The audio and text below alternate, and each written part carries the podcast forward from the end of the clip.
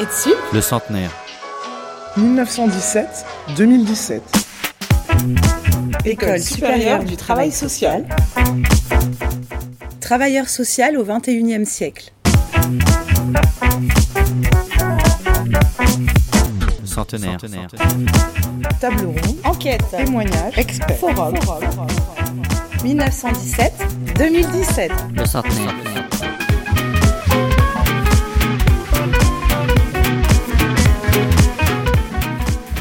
Bonjour, donc en arrivant, vous avez vu cette exposition qui était à l'entrée, dont une partie aussi est dans la salle d'à côté. Cette très très belle exposition a été conçue par Marion Ischauer avec Mathias Gardet qui est l'historien.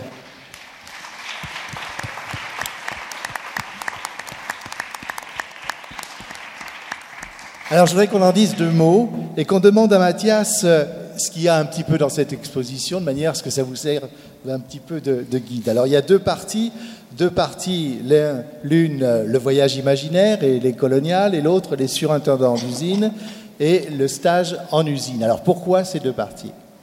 Alors très très rapidement, en fait, d'un côté les surintendantes, c'est vraiment un des piliers de la formation de l'école hein, depuis le départ. Et j'ai même appris hier jusqu'aux années quatre-vingts, et la raison pour laquelle s'est arrêtée la pratique du stage en usine, c'est tout simplement à cause du chômage. Et je remercie beaucoup euh, l'informatrice et ancienne directrice qui me l'a raconté hier. Et de l'autre côté, c'est une formation en revanche totalement méconnue, plus ponctuelle, mais qui a quand même duré une quinzaine d'années, qui est cette formation à la demande du ministère d'Outre-mer de former des assistantes sociales en colonie. Euh, cette euh, exposition, elle est construite sous forme de parcours de vie. Ce n'est pas un panthéon de femmes célèbres, hein, c'est l'histoire de vie de femmes anonymes qui ne sont pas connues hein, dans l'histoire, mais pour vous expliquer qu'il n'y a pas de grande et de petite histoire. Hein, l'histoire est faite de toutes ces histoires de vie, et c'est à travers ces histoires de vie justement qu'on peut mieux interroger des phénomènes généraux hein, ou des idées toutes faites qu'on peut avoir sur la profession. Alors, juste comme dernier mot, j'ai écrit quatre tout petits cartels qui sont, me semble-t-il, des clés de lecture absolument essentielles pour comprendre hein, et, et comprendre ces parcours de vie, pour euh, peut-être surtout du côté des coloniales, comprendre aussi parfois les propos hein, qui sont euh, colportés par ces femmes, ces femmes qui ne sont pas allées dans ces pays hein, et qui racontent des pays qu'elles ne connaissent pas à travers les ouvrages qu'il leur est mis et la documentation qu'il leur est mis à leur disposition à l'époque dans la bibliothèque de l'école. Voilà, donc je vous invite vraiment à parcourir ces différents parcours de vie, mais avant de lire ces quatre tout petits textes qui vous donnent les clés de lecture pour mieux comprendre pourquoi hein, j'ai choisi ces parcours de vie et qu'est-ce qu'elles racontent.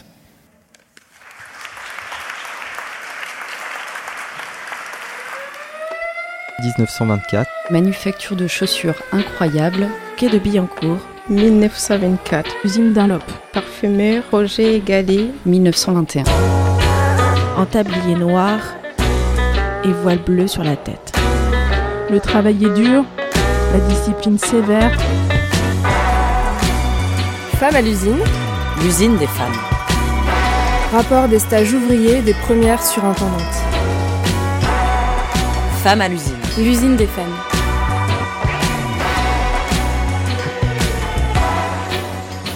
Femmes à l'usine. L'usine des femmes.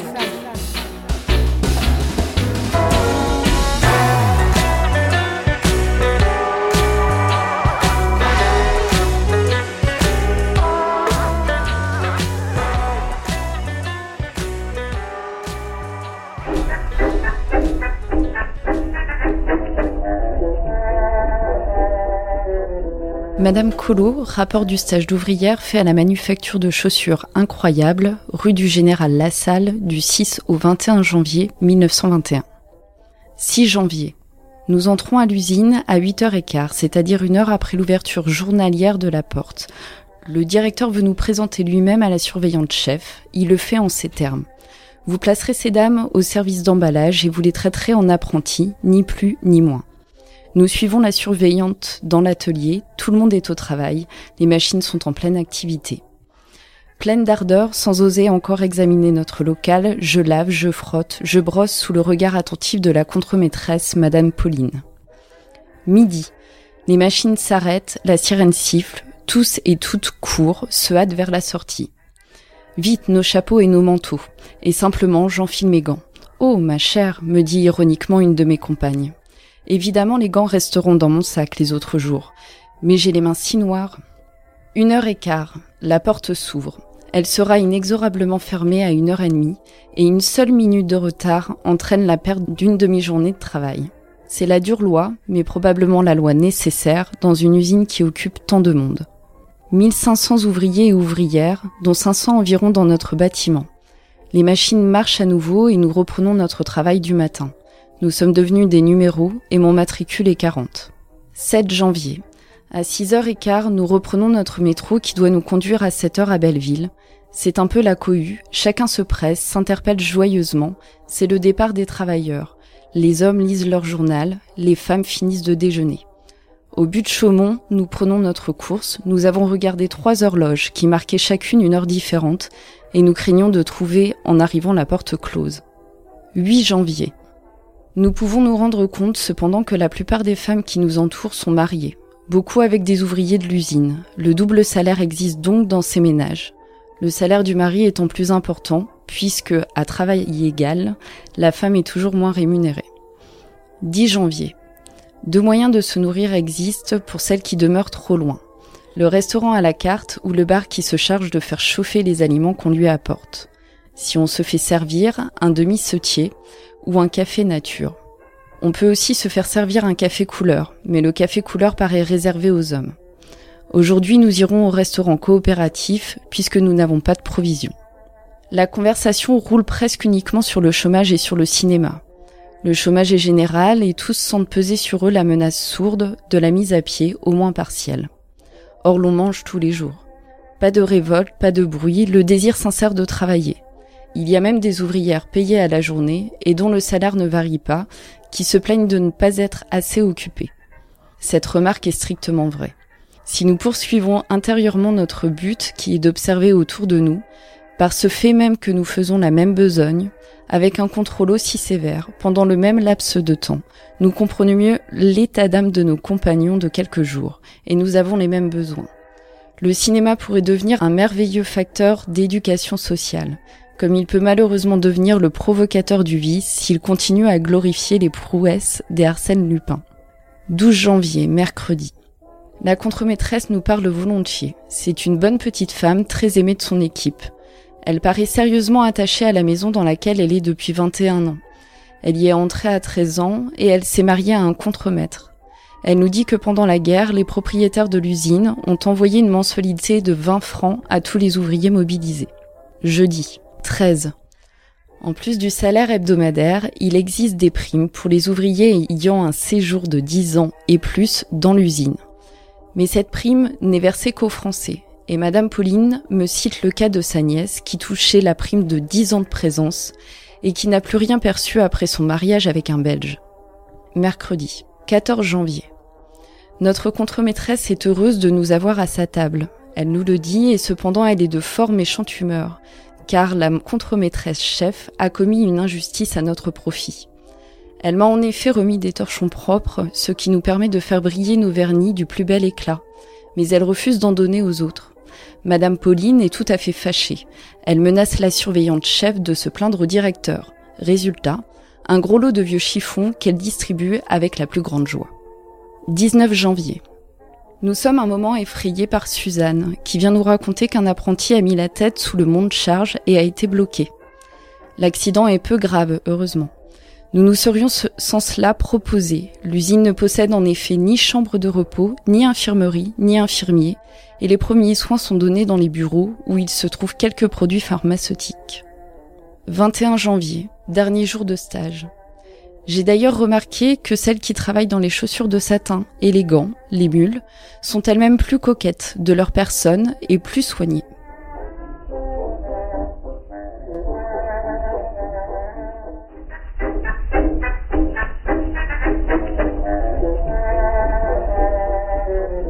Lundi. J'arrive dans l'avenue du Cours, où nous avions rendez-vous pour aller voir le chef du personnel pour lequel Monsieur Stux nous avait donné une lettre. En arrivant, je vois au loin la silhouette de Mademoiselle Hausset, en tablier noir et voile bleu sur la tête. Elle venait à ma rencontre pour me dire que les camarades sont au quai de Billancourt, devant la porte du bureau d'embauche. Toutes les deux, nous partons vers le quai, et nous retrouvons nos deux camarades, comme nous fort bien déguisés. Nous avons une bonne tête, toutes les quatre, avec nos tabliers noirs ou bleus et un fichu sur la tête. Après un cours quinsyllabule, nous retournons avenue du Cours au bureau de Monsieur Duvernois, où notre arrivée provoque une certaine sensation.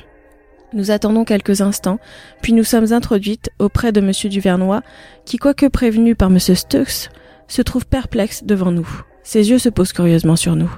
Mais Monsieur Duvernois nous demande si nous avons déjà travaillé sur les machines, et sur notre réponse négative, il semble très perplexe. Enfin, il nous signe un papier, comme quoi nous sommes bonnes à l'embauche. Après de vifs remerciements, nous retournons au quai de Billancourt pour remplir les formalités. Mon prénom le fait bondir, il n'a jamais entendu pareil nom et ne pensait pas que cela puisse exister.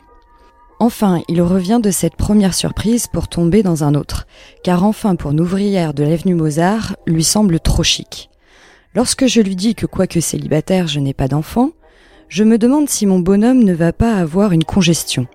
Et lorsqu'il apprend que de ma vie je n'ai jamais travaillé dans une usine, il cesse de parler, son émotion est à son comble. Mes camarades, qui attendent derrière moi, se tordent. Il y a de quoi.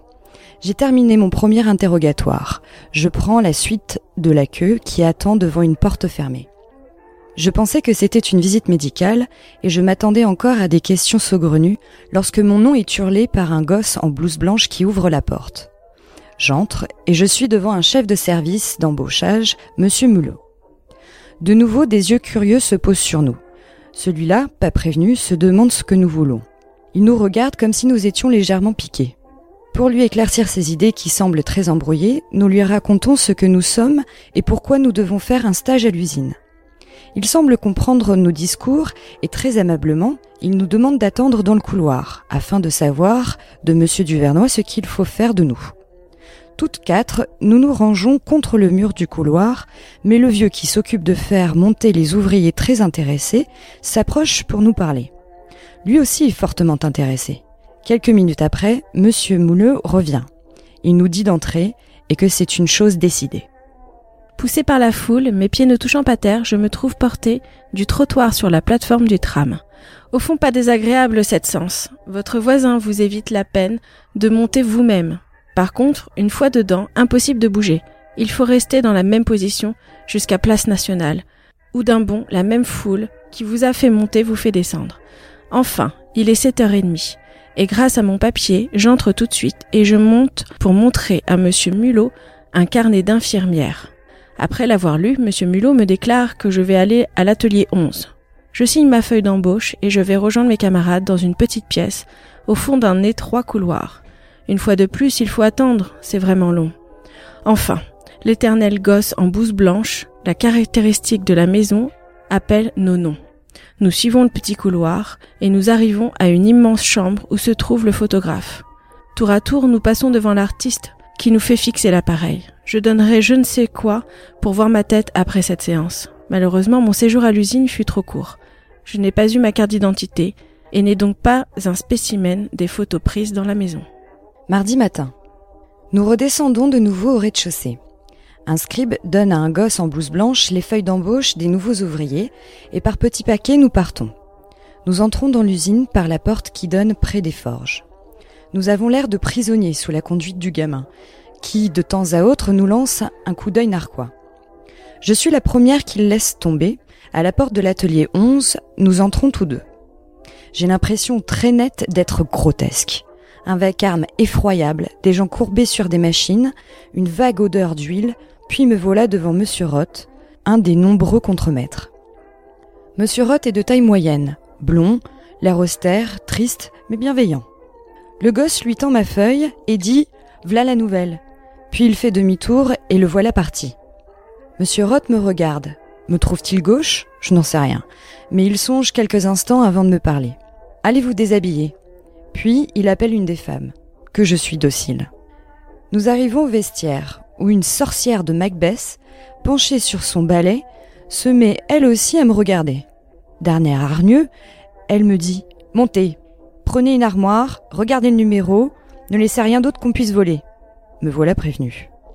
Cette première entrevue avec la toute-puissante maîtresse des vestiaires était dénuée de cordialité. Par la suite, nous fûmes copines, et lors de mon départ, elle m'a serré la main. Je redescends et nous retournons à l'atelier onze.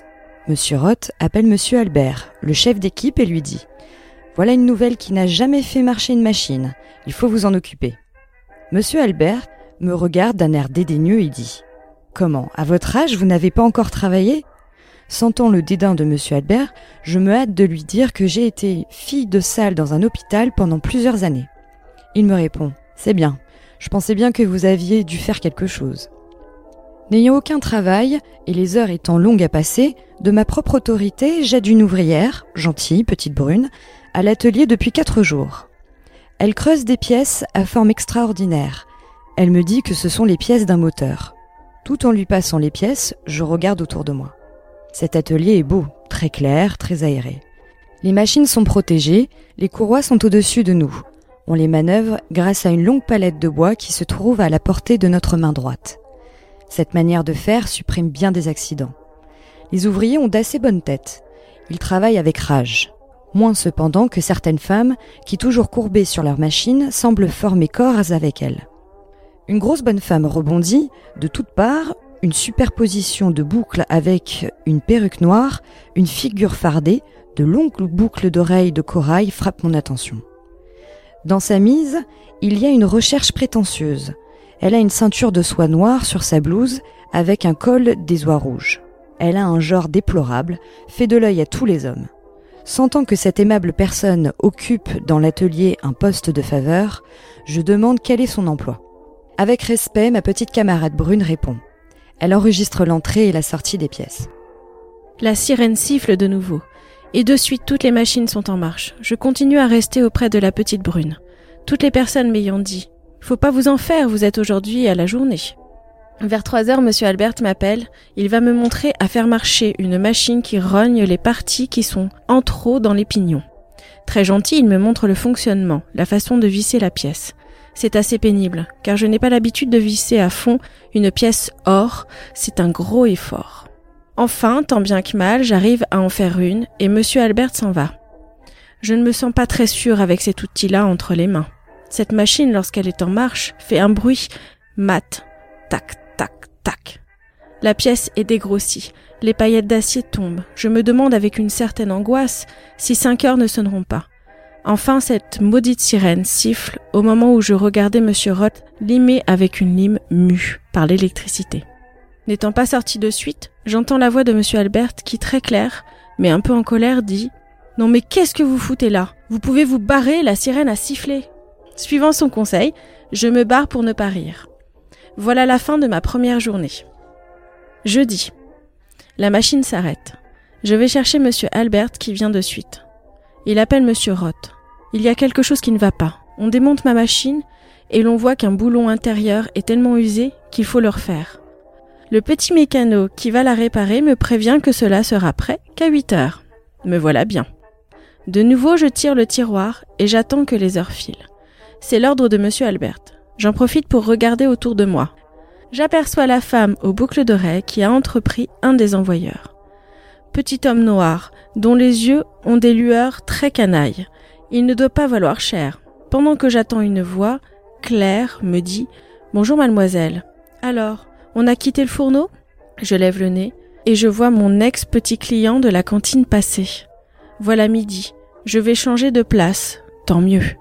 À mon retour, Monsieur Roth m'appelle. Je quitte son équipe pour entrer dans celle de Monsieur L'Huillier. Monsieur L'Huillier est un homme à cheveux gris. L'air très aimable. Je le suis après avoir été à la pendule porter mon carton.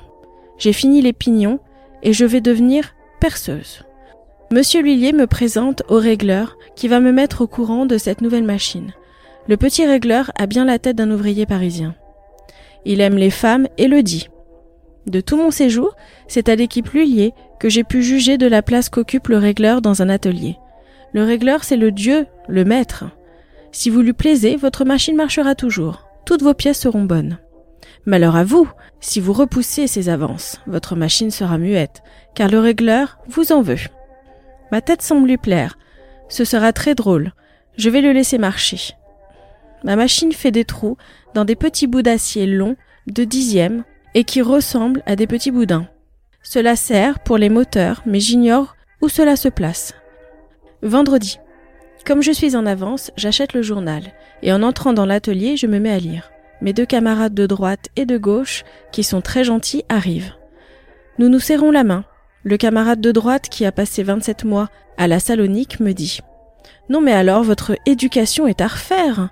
Vous lisez le journal, c'est la feuille des capitalistes. » Nous l'avons bien vu au moment des grèves. En usine, on ne lit que l'Humanité. C'est le seul qui dise la vérité. Faudra vous mettre à la page où l'on croirait que vous en êtes. Je lui déclare que je n'ai rien de la capitaliste, mais que j'accepte son offre. Le monde de l'usine est tout nouveau pour moi, mais je me demande qu'une chose, me mettre à la page.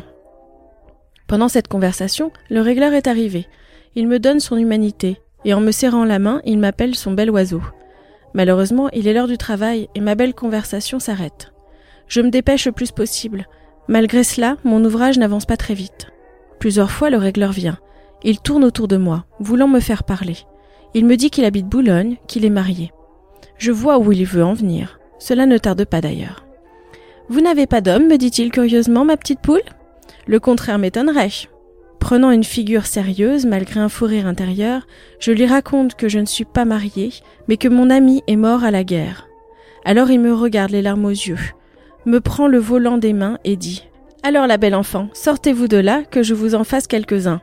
Vous n'aurez pas une belle paye et la vie est difficile. » J'ai été touchée de cette si jolie attention qui prouve, une fois de plus, combien le peuple a une âme tendre, accessible aux bons sentiments. Ce petit régleur avait une jolie âme, malgré son apparence légère, vicieuse même je dirais. Je pense qu'au fond de bien des conflits entre ouvriers et patrons, de part et d'autre, on ne connaît guère. Le patron, trop souvent, voit de l'ouvrier que cette apparence légère, vicieuse, et ne voit pas le fond, la seule chose qu'il faudrait voir. Je travaille avec acharnement. Hélas, il me reste encore trente tubes à percer quand la sirène siffle. Le régleur me serre la main et je file. Samedi. Tout le long du chemin, j'ai cherché le moyen d'arranger une histoire plausible pour annoncer mon départ au contremaître L'Huillier. En arrivant, je suis saluée par mon régleur d'un aimable « Bonjour la belle ». Je réponds d'un air triste, il s'interroge et je lui annonce que je dois quitter car ma sœur avec laquelle je vis est très malade. Il me conseille de finir mes pièces et ensuite d'en parler. J'allume le plus possible et lorsque ma tâche est finie, le régleur regarde. J'annonce mon départ à Monsieur L'Huillier qui dit au régleur de m'accompagner à la pendule pour faire arrêter mon compte. Pour la débauche, il y a autant de formalités que pour l'embauche. Pendant plus d'une heure, je galope de droite à gauche. On me donne je ne sais combien de feuilles, je répète au moins cent fois que je suis le numéro soixante-quinze du pointage. Enfin, après toutes ces démarches, je grimpe chez mon pointeur qui lève les bras au ciel en criant « Alors, c'est le défilé ce matin ?» Je m'entends dire que j'ai travaillé trente-deux heures et que j'ai gagné cinquante francs. Je passe à la caisse. Puis, à la porte C un, le concierge regarde ma feuille et me déclare « Vous êtes libre ». Je l'étais en effet. Pour bien comprendre une chose, il faut y avoir passé. Maintenant, je trouve naturel qu'un ouvrier ne cède pas sa place en métro. Lorsqu'on reste debout huit heures durant, on est trop heureux de s'asseoir pour donner sa place à quelqu'un d'autre. L'ouvrier arrive à bien gagner sa vie. Cela est vrai, mais sa vie est dure. Cela, il faut l'avouer. Quant aux femmes, la vie d'usine ne peut que leur faire du mal. J'ai expérimenté cette situation debout pendant huit heures.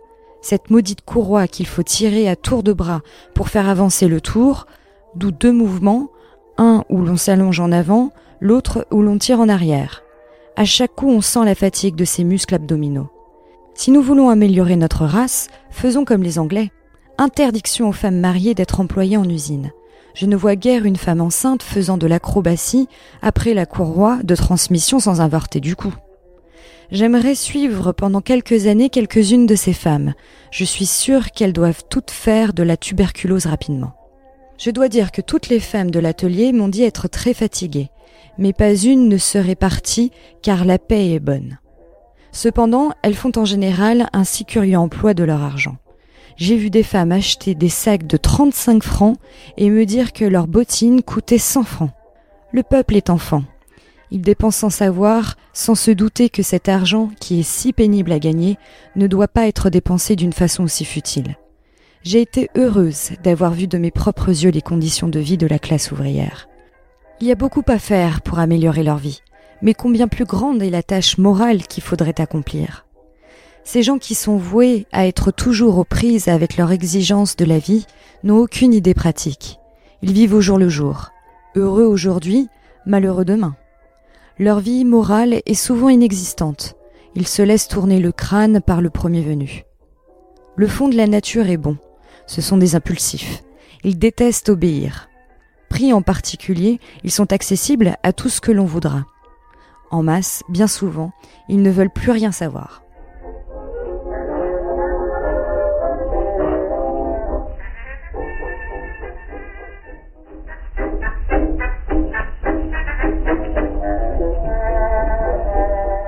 Brun-Marie-Louise, vingt-sept ans, candidate le douze juillet dix-neuf cent vingt-quatre, née le trois septembre dix-huit cent quatre-vingt-seize à Grenoble. Vie à Grenoble, chez ses parents. Diplôme, brevet élémentaire, certificat de fin d'études secondaires, licence de droit. A été clerc d'avoué à Grenoble. C'est dans une biscuiterie de la région des Alpes, où depuis trois mois une surintendante exerce son activité, que j'ai pendant deux semaines été une simple ouvrière et considérée comme telle. À côté d'un très important personnel masculin, cette biscuiterie d'où sortent chaque jour quarante tonnes de biscuits occupe actuellement huit cents femmes. De nouveaux bâtiments lui permettront d'en abriter prochainement près de deux mille. Par l'intermédiaire bienveillant de la surintendante, j'ai sollicité de l'administrateur délégué la faveur d'être autorisé à faire mon stage dans cette usine qui me semblait très propice à une étude de la vie ouvrière. Je trouvais déloyal d'entrer dans une entreprise privée toute jeune, où les œuvres sociales n'ont pas encore pu être organisées, pour observer et critiquer sans demander une autorisation préalable, et le fait d'être connu du seul administrateur délégué qui dirige l'usine d'un siège social éloigné ne me semblait pas porter atteinte à l'incognito indispensable pour vraiment s'initier à la vie de l'usine et des ouvrières. La faveur réclamée m'ayant été aimablement accordée, je me suis rendu à l'embauchage du samedi treize septembre dix-neuf cent vingt-quatre. Réfectoire et repas. Des ouvrières désignées à l'avance nettoient les tables et balaient le dallage. Les autres font leur toilette. Elles ont quitté précipitamment leur logis le matin sans se débarbouiller, ni se coiffer.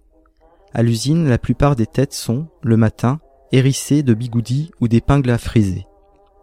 Avec leur mouchoir qui leur a servi et de serviettes de table, elles se lavent très sommairement le visage, puis se coiffent savamment car la mode des cheveux courts n'a que très peu d'adeptes à la biscuiterie. Un peu de poudre et de rouge, un dernier regard au miroir et voilà la toilette terminée. Chacune suit alors son bon plaisir. Quelques-unes ont apporté des ouvrages de couture ou de crochet, des ménagères tricotent, celles qui flânent viennent admirer les dentelles et les broderies. Si une ouvrière possède un journal de mode ou de travaux féminins, on se l'arrache. Oh la belle chemise, oh la jolie forme de corsage, tu m'en passeras le patron, tu me montreras à couper cette robe. D'autres s'éloignent des groupes bruyants et se plonge dans la lecture d'un roman intitulé « Aimé de son concierge » ou « Le martyr de Suzette » ou se passionne à la lecture des biographies et des interviews des stars américaines. Celles qui ont mis un soin particulier à leur coiffure et à leur maquillage s'échappent de l'usine. Où vont-elles ? Rejoindre leur bon ami et faire avec lui jusqu'à une demi-heure une petite promenade sentimentale. Les bons amis, qui ne sont pas le moins du monde des fiancés, sont en général des ouvriers domiciliés comme les ouvrières loin de l'usine. Ils prennent leur repas de midi dans les cabarets qui nombreux ont surgi dans ce quartier. Les uns s'y font servir des repas pour des prix variant entre quatre et cinq francs. De l'argent volé m'ont dit des ouvrières qui ont déjeuné parfois. C'est sale et mauvais, d'autres apportent leur repas et se contentent d'acheter la boisson. Ils ne résistent pas à la tentation de consommer en outre un apéritif et des petits verres en abondance. Quand il pleut, les bons amis invitent leurs dames à prendre le café dans des arrière-magasins discrets, poussant ainsi que je l'ai vu à la galanterie et les égards à faire fondre leur sucre.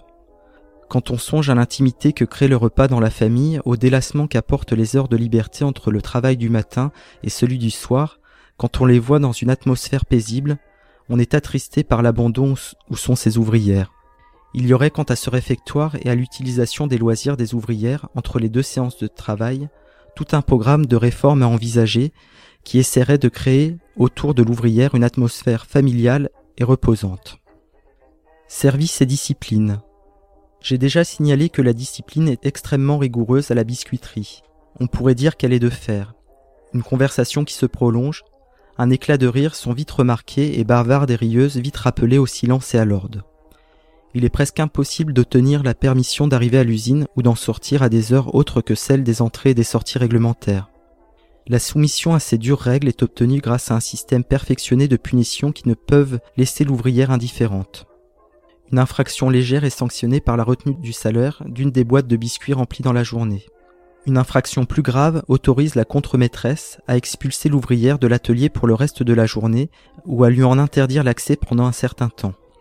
Je sais qu'une discipline ferme est indispensable dans une agglomération industrielle aussi importante que la biscuiterie. Je trouve cependant que celle qui y règne est trop rigoureuse. Elle est d'autant plus superflue que presque toutes les ouvrières sont aux pièces et que l'appât du gain met un frein à leur langue et à leur gaieté bruyante. Si l'ouvrière est traitée avec tant de rigueur, c'est que tous ceux qui détiennent une parcelle d'autorité abusent de cette autorité. D'abord les contre-maîtresses, ce sont en général d'anciennes ouvrières qui, leur intelligence, leur honnêteté et je crois aussi une certaine aigreur de caractère ont distingué de leurs compagnes. À leur point de vue, il faut faire oublier à celles-ci les heures passées à de communes besognes, leur faire sentir la distance qui maintenant les sépare de leur enseigne compagne. Pour arriver à ce résultat, elles ne daignent parler aux ouvrières que par monosyllabes, sur un ton agressif et maussade, et leurs yeux ne se posent sur elles que pour les toiser avec insolence. Leur méchanceté s'accompagne souvent de lâcheté. Plus les ouvrières sont incapables de se défendre, plus elles sont timides. Une contre-maîtresse rend la vie tellement intolérable aux ouvrières que nombreux départs sont motivés par sa dureté. Au-dessus des contre-maîtresses sont placées les directrices au nombre de deux dans l'atelier d'emballage. Elles sont moins près des ouvrières que les contre-maîtresses, et ce n'est que par hasard qu'elles s'adressent des réprimandes, mais pour elles aussi les ouvrières sont de simples machines, des numéros sans âme qui n'ont qu'à subir leur volonté, une volonté despotique qui pourrait parfois être qualifiée de bon plaisir. C'est ainsi qu'avec la plus grande désinvolture, des ouvrières sérieuses, laborieuses, se voient mettre à la porte de l'usine parce qu'elles ont voulu exposer telle ou telle doléance à la direction. Je l'ai vu de mes propres yeux.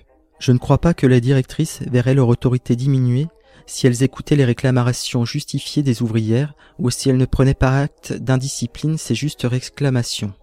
Les contre-maîtresses seraient aussi bien écoutées si elles donnaient poliment leurs ordres et l'ouvrière accepterait certainement sans murmurer les observations si tout était juste et équitablement adressé. Je n'ai pas remarqué que les ouvrières fussent particulièrement difficiles à mener et méritassent cette rigueur. Mœurs. J'ai déjà parlé des mœurs un peu légères des ouvrières, du bonhomie qui est de rigueur dès qu'on n'est plus une toute petite fille, avec qui l'on fait le trajet quotidien de la maison à l'usine. Parfois les amoureux se marient, souvent ils se quittent pour une autre aventure. Souvent aussi la pauvre petite est séduite et quand le bon ami n'a pas le courage de ses actes, elle est seule pour assumer de nouvelles et lourdes charges. Restreindre par les moyens que j'ai indiqués, chemin faisant la promiscuité entre ouvrières et ouvriers, diminuer les occasions de rencontre. Elles ont cependant l'intuition que ces plaisirs sont dangereux pour leur moralité, ou tout au moins que celles qui veulent rester sérieuses s'en écartent. Le goût des plaisirs bruyants est bien de l'âge des ouvrières. L'audace des garçons ne les scandalise pas parce qu'elles ne s'encombrent pas d'idées de morale, mais je crois qu'elles aiment surtout ces plaisirs parce qu'ils les font sortir de leur taudis. Que les salles des fêtes ou de spectacles leur donnent l'illusion du confort et du luxe. L'attrait que ces salles et ces jeux exercent sur elles serait moindre si elles étaient mieux logées ou si leur maison était plus accueillante et plus jolie. Rapport mutuel. Je croyais que la communauté de misère et de tâches devait créer entre les ouvrières une atmosphère de camaraderie affectueuse et dévouée. Tout au contraire, j'ai fait la remarque qu'elles étaient méchantes les unes pour les autres et jalouses de ce qui pouvait arriver d'heureux à l'une d'elles. Ma voisine était souffrante et ne pouvait pas rester debout. J'avais demandé pour elle un tabouret à une ouvrière qui en possédait un, mais ne s'en servait pas. Elle le met à ma disposition, mais quand elle vit que je destinais à ma voisine, elle me bondit dessus en me disant « C'est à vous que je l'ai prêté, non pas à cette sale fille. » Elles avaient eu le matin une légère altercation. Je me fiche de sa maladie, et si j'avais su qu'il était pour elle, je me serais assise dessus pour que vous ne puissiez le pas le prendre. Elles sont jalouses.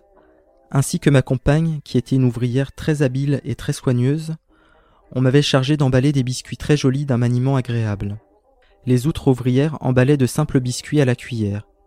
L'une d'elles s'avance vers moi, furieuse, et me dit Pour avoir des faveurs pareilles, il faut que tu sois la maîtresse d'un type haut placé dans la boîte. La vie est dure pour elles. Ceux qui favorisent les autres, il leur semble qu'on les en a dépouillés. Si elles sont méchantes les unes pour les autres, c'est que l'expérience de la vie leur a souvent montré que le plus fort avait raison du plus faible. Elles croiraient se montrer faibles, donc vulnérables, si elles abandonnaient un pouce de leurs droits. La phrase qu'on entend souvent répéter dans l'usine est certainement la suivante. Faut pas se laisser faire. Et de là à en faire, un peu aux autres, il n'y a pas loin.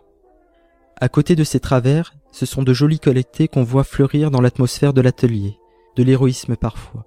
Tout ou presque font gaiement leur travail, pourtant si dur. Beaucoup fredonnent du matin au soir et j'ai été étonné de ne pas constater dans leurs réflexions de l'amertume et de la révolte contre leur sort, des remarques haineuses contre les riches. Dévouement. Beaucoup de jeunes ouvrières subviennent aux besoins de toute une famille. La plupart des filles mères n'abandonnent pas leurs petits et se privent pour qu'ils soient bien vêtus, bien nourris et plus heureux qu'elles.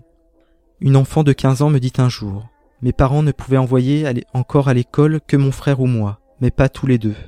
Je me suis dit que les garçons ont plus besoin d'instruction et je suis venu m'embaucher. Et pendant dix heures chaque jour, elle balayait la grande salle et gaiement, tous les matins, elle m'accueillait d'un amusement. « Bonjour ma fille, tu as bien dormi ?»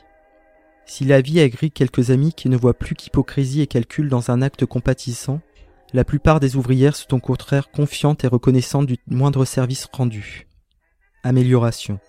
Dans ce domaine moral, comme dans le domaine matériel, il y a des améliorations à tenter, du bien à faire, car la santé morale de l'ouvrière est facteur de son bonheur, de celui de sa famille, de l'équilibre de la société, comme la santé physique. Ces jeunes filles légères deviennent en général des mères affectueuses, mais rarement de bonnes épouses. Que de divorces dans ce monde ouvrier dont l'adultère est le motif.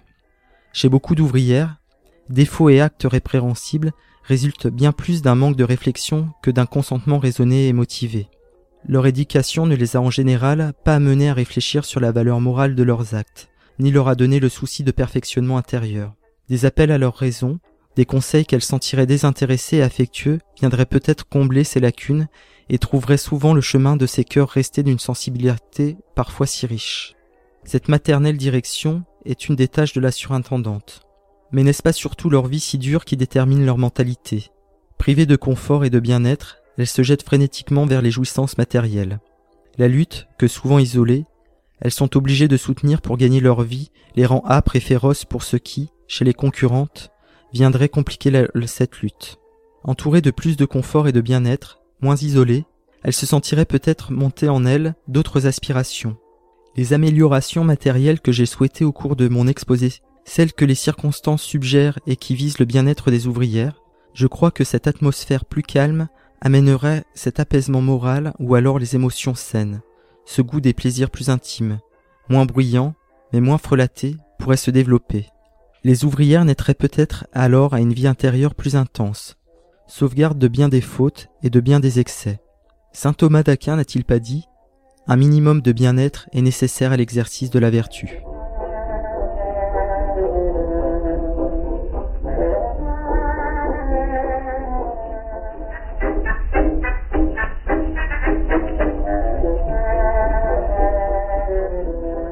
treize novembre. Me voici embauchée comme ouvrière aux usines Dunlop. Je commencerai lundi dix-huit à l'atelier des boyaux. Lundi, jour redoutable, plein d'imprévus. J'ai bien un peu d'appréhension, mais d'avance ce stage m'intéresse. Seulement voilà, arriverai-je à garder l'anonymat? À être une ouvrière parmi les ouvrières? Les cités Dunlop sont dans mon domaine, et j'ai visité bon nombre de familles. Il est vrai qu'elles hésiteront à me reconnaître. La demoiselle de l'hygiène, titre dont on m'honore, travaillant à l'usine comme ouvrière, cela paraît assez invraisemblable pour qu'on doute un peu. Ma première visite me laisse une impression favorable. À vrai dire, depuis longtemps déjà, j'étais déjà conquise par la vue d'ensemble de ces bâtiments nombreux, bien séparés, munis chacun de grands châssis vitrés, par leur propreté extérieure. dix-huit novembre. Finie cette première journée. J'en sors avec un affreux mal de tête, que l'air a dissipé un peu et dû probablement à cette odeur de benzine et de caoutchouc, au bruit assourdissant des machines. Affaire d'habitude sans doute, mes compagnes ne paraissent pas incommodées du tout. Que j'essaye de coordonner mes pensées. D'abord l'arrivée à l'usine. imposant par sa masse bruyante évidemment. Je me sens un peu perdue. Une toute jeune fille a pitié de mon embarras au moment d'affronter le vestiaire. J'ai l'air sûrement d'arriver car on me dévisage, sans me reconnaître, tant mieux. Ma petite compagne me tire par la manche, me fait la leçon. Faut pas faire tant l'étonner, on va vous prendre pour une imbécile, on rira de vous. Elles sont si bêtes. Ceci dit sans méchanceté, je ris franchement. J'échoue enfin devant une table où travaille une jeune fille. La présentation est délicieuse. Vous avez une heure pour lui montrer, dit en me désignant à ma compagne, madame la chef d'équipe. Me voici collant des bandes. Travail machinal, absorbant tout de même, car il ne faut laisser aucun défaut dans la gomme dont se compose la bande. Il faut faire vite, très vite malgré tout. Ma compagne gentiment explique tout bas. La consigne me paraît sévère. Je fais et refais souvent, elle me console. « Oh, les premiers temps, on est à la journée, ne vous désolez pas. » dix-neuf novembre. Ce deuxième jour, j'ai déjà l'air moins gauche. Ici, les ouvrières font généralement huit heures de suite, coupées seulement d'un court arrêt de dix minutes pour une légère collation. Bien court en effet, beaucoup trop court cet arrêt. L'ouvrière avale sans mastiquer sa pauvre croûte de pain. Inutile de dire qu'elle ne se lave pas les mains. Elle n'en a matériellement pas le temps. Alors elle dévore avec les mains collantes et pleines de benzine. Pour les ouvrières, c'est le bon moment de détente. Elles sont assises enfin, et peuvent causer un peu. La sirène les réunit par petits groupes. On lit une joie d'enfant sur leur visage. Mais la sirène est inexorable au bout de dix minutes. Vite, on range ce qui n'a pu s'avaler pendant trois autres heures. C'est le travail acharné, silencieux. C'est rare d'entendre un rire fusé, une parole autre que pour le service. Je me sens moins lasse, la journée a été moins longue, le travail moins fastidieux. Je m'habituais un peu et surtout je suis intéressée. vingt-six novembre. J'ai commencé ma deuxième semaine. Je me sens maintenant tout à fait à l'aise. Mes compagnes sont gentilles, très complaisantes, se rendant service toujours, bien que travaillant aux pièces pour la plupart. Quelle vie elles ont ces pauvres ouvrières! Il faut travailler beaucoup pour sortir sa journée. Beaucoup d'entre elles ont également un ménage à tenir. Elle rentre lasse au foyer où tout est en désordre. Le goût manque, la force aussi. premier décembre, mon stage est terminé. J'ai été reconnue tardivement et mes compagnes se sont montrées ni moins confiantes ni moins gentilles. La bonne petite camarade du vestiaire m'est restée fidèle. C'est elle qui m'a dit la première. « Oh, je sais bien qui vous êtes maintenant, mademoiselle. Nous avons une ouvrière qui a un petit bébé, elle vous connaît bien. Une seule m'a demandé ce que je faisais ici. » J'ai voulu savoir ce qu'était votre vie d'ouvrière, travailler avec vous un peu, pour vous être plus utile encore à l'avenir, ai-je répondu. Cela lui a suffi. Pour ma part, mon stage n'aura pas été inutile. En tant que visiteuse d'hygiène, je ne connaissais que les méfaits du travail en usine pour les femmes. Foyers mal tenus, enfants malpropres pour la plupart, livrés à la rue, alimentation déplorable faute de temps. Que de gens croient encore que seule une attraction malsaine attire la femme au dehors, surtout dans nos provinces. On juge la vie de l'ouvrière par ses sorties bruyantes et on croit qu'à l'atelier on rit plus encore. À travailler avec elle, on a vite la certitude que la femme ne va pas à l'usine pour son plaisir. Le travail est dur, la discipline sévère, seul le besoin peut pousser ainsi une maman loin de son foyer. J'ai dû être un peu injuste parfois. Ce qu'il faut, c'est accepter l'évolution sociale et ses désordres et concentrer plutôt ses efforts à y porter remède dans la mesure du possible. Les ouvrières seront reconnaissantes de les aider à gagner leur vie en les déchargeant de bien des soucis par les œuvres diverses. Elles travailleront avec l'esprit en repos, sachant le dernier né à la crèche, l'avant-dernier à la garderie, les grands à l'école prenant les repas à la cantine scolaire. Je sais déjà combien on peut obtenir de réformes bonnes et utiles auprès des mères.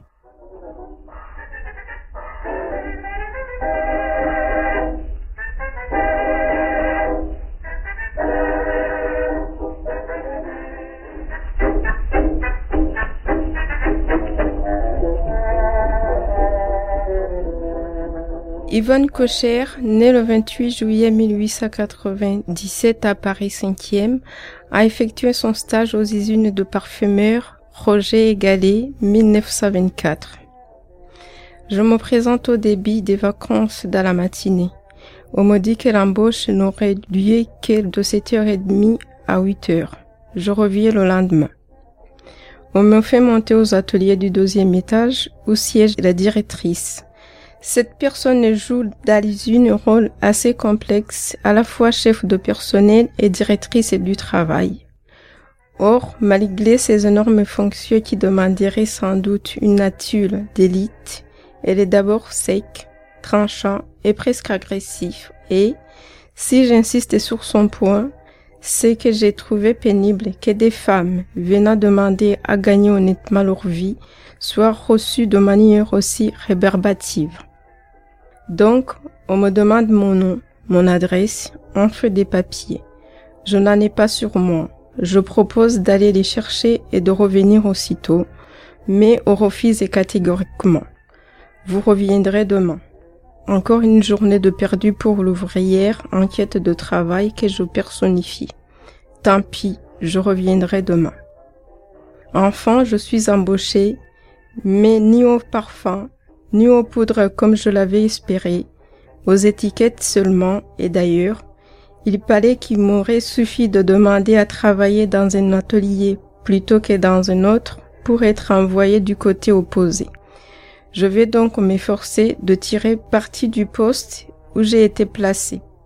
Il y a un très vaste service effectué uniquement à la réception, au classement et à la distribution des étiquettes, dont il y a plus de cinq mille variétés.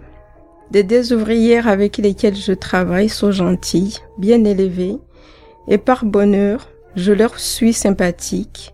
Aussi répondent-ils d'abondance à toutes mes questions.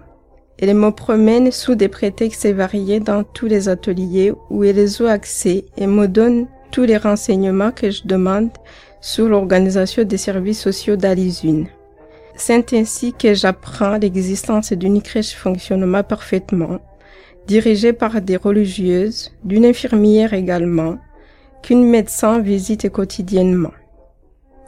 Des institutions m'ont particulièrement intéressée, car j'ai été à même d'en voir de près le fonctionnement, la cantine et le système des retards. À la cantine, j'ai déjeuné régulièrement tous les jours.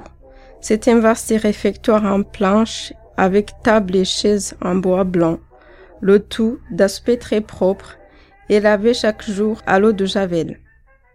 La salle, bien chauffée, donne une impression confortable.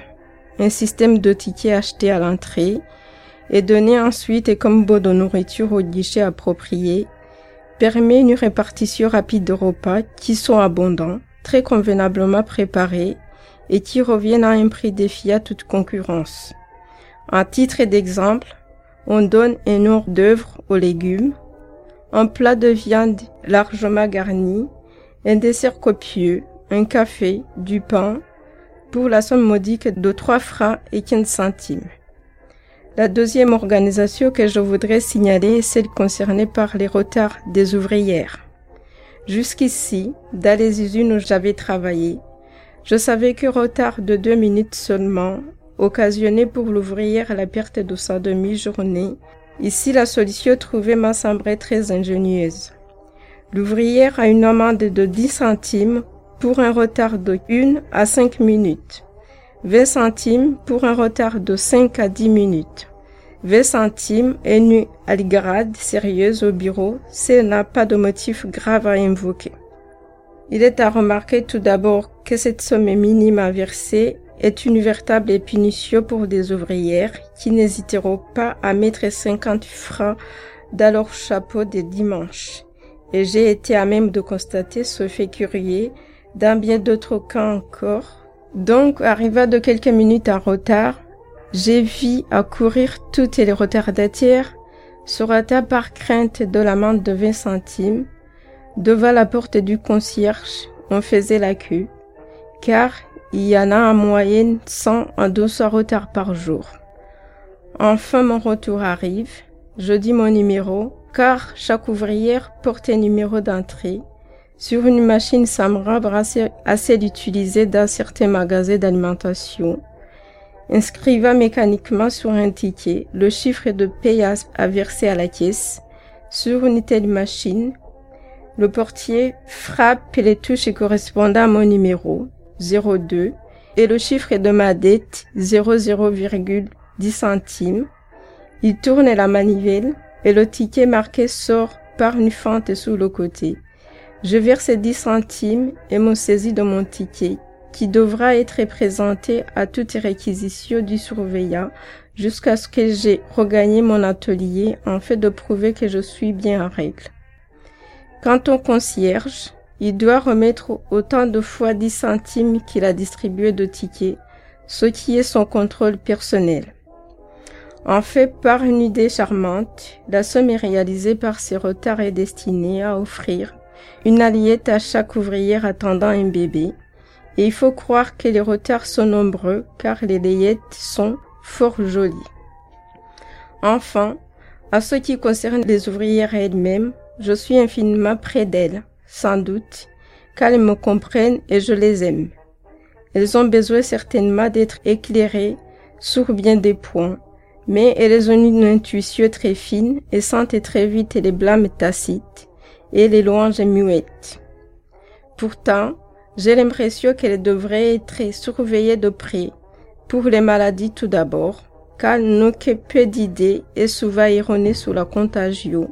J'ai vu une tuberculose en dernier degré continuer à traîner sans force parmi les campagnes d'ateliers ou de cantines et ne resta chez elle en fait que lorsqu'il lui était devenu impossible de faire un seul mouvement, et ceci parce qu'elle était l'amie d'une surveillante et que l'on avait passé outré aux ordres du médecin lui interdisant depuis longtemps de reprise du travail. Il faudrait aussi pouvoir causer avec elle plus longuement, peut-être vivre plus près d'elle que ne sont les chefs d'atelier, en fait de connaître les duretés de leur vie, leur labeur pénible, dont on ne peut se rendre compte qu'après une longue, souvent très longue observation. On n'imagine pas à quel point la répétition d'un acte très simple, semblant aisé et facile, peut entraîner parfois la souffrance de déchéance même dans l'organisme, lorsqu'elle se répète jusqu'à vingt mille fois par jour. Remplir une boîte de poudre, coller une étiquette, en compter une dizaine, n'a rien en soi. Mais remplir en un mois une centaine de boîtes de poudre légère comme un nuage devient un véritable danger pour la santé de ces femmes. Coller ou compter des milliers d'étiquettes devient une réelle souffrance manuelle ou visuelle, et je pense qu'il y aura lieu peut-être de varier par une sorte de roulement son travail pour lequel il n'a pas besoin d'être bien spécialisé. Enfin, il faut être près d'elles pour comprendre les difficultés de leur travail. Il faut être près d'elles aussi pour veiller sur leurs pensées, sur leur conscience, sur leur manière d'envisager ce qui est la base de leur devoir quotidien. Un surveillant, passant le matin et le soir, ne sert qu'à les rendre plus ingénieuses à tromper. Seul leur propre contrôle peut souvent avoir une action efficace, et je ne crois pas, pour beaucoup d'entre elles, qu'il soit impossible de leur en donner l'habitude. Elles doivent savoir qu'elles ont droit à quelques instants de repos au cours de la journée, mais leur travail doit aussi être achevé et complètement achevé chaque jour. Et cette probité dans l'exécution de la tâche journalière, et la comprennent si bien qu'elles finiront par aimer cette loi belle et sévère du travail, l'aimer pour tout ce qu'elle mettra dans leur vie, d'équilibre, d'harmonie, de consciente grandeur.